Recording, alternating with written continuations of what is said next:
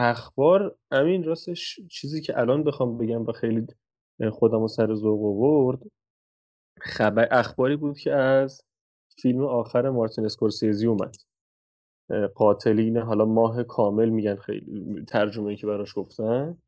و خب اخباری که اومده بود می‌گفتن که گویا یک فیلم به شدت حماسی و بزرگه یک کلمه اپیکو براش استفاده کرده بودن و گفتن که یه فیلم آخرین فیلم پرهزینه وسترنی بود هستش که اسکورسیزی می‌سازه. یعنی احتمالا آخرین فیلم پرهزینهش باشه. و خب اپل هم داره هزینهشو میده دیگه. چه فیلمی قراره بشه پس واقعا؟ یعنی آره مورد انتظارترین فیلم می‌تونه باشه دیگه.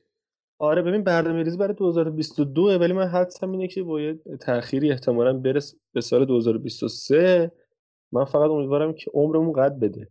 خودم عمر اسکورسیزی هم قد بده امیدوارم. اونم مسئله یا سر حاله. حاجمون سر حاله آره. و خدا رو ردیفه و اینکه ببین cast هم عجب cast هم درجه یکه دیگه. یعنی دنیرو و دیکاپریو نقشه اصلی رو دارن و دیکاپریو نقش منفیه.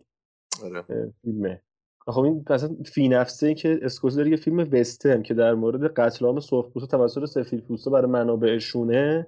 و دیکاپریو قرار نقش منفی بازی کنه اصلا همین یه ترکیب فوق العاده لذت بخش و هیجان انگیزه آره یه رددیه برای خودش قشنگ. آره آره واقعا آره, آره.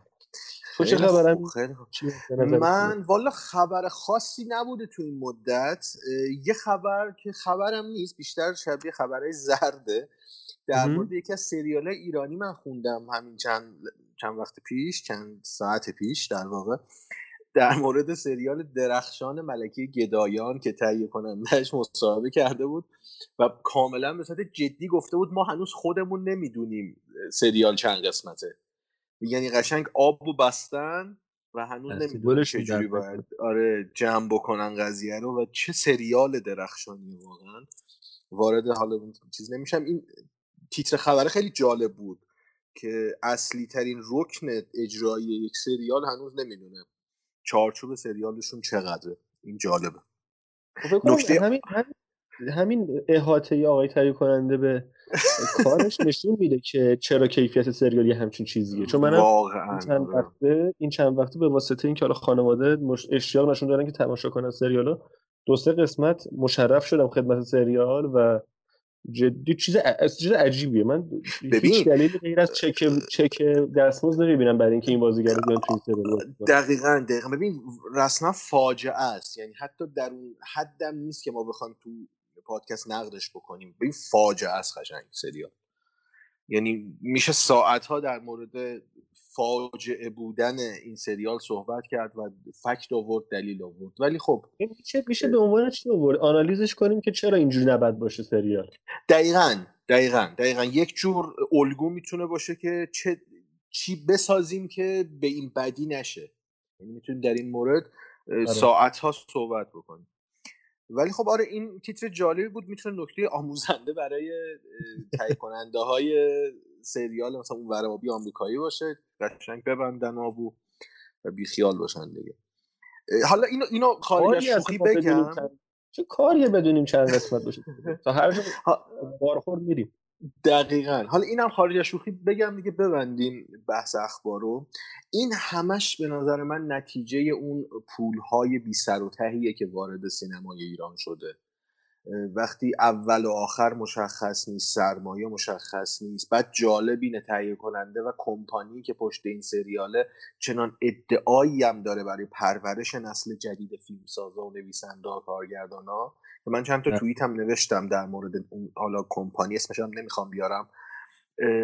واقعا به نظر من حاصل یعنی سریال ملکه گدایان حاصل اون پولهای بی سر و که وارد شده و هنوز داره میچرخه تو چرخه سینمای ایران. و دردناکه دیگه خیلی دردناکه این قضیه. امیدوارم به یه سرانجامی برسه نظارتی بشه. اینم اضافه کنم بگذاریم اینکه خب ببین همینه که تولید متوقف نشده تو همه این یک سال هندی که از ورود کرونا به ایران میگذره و عملا سینما خوابیده.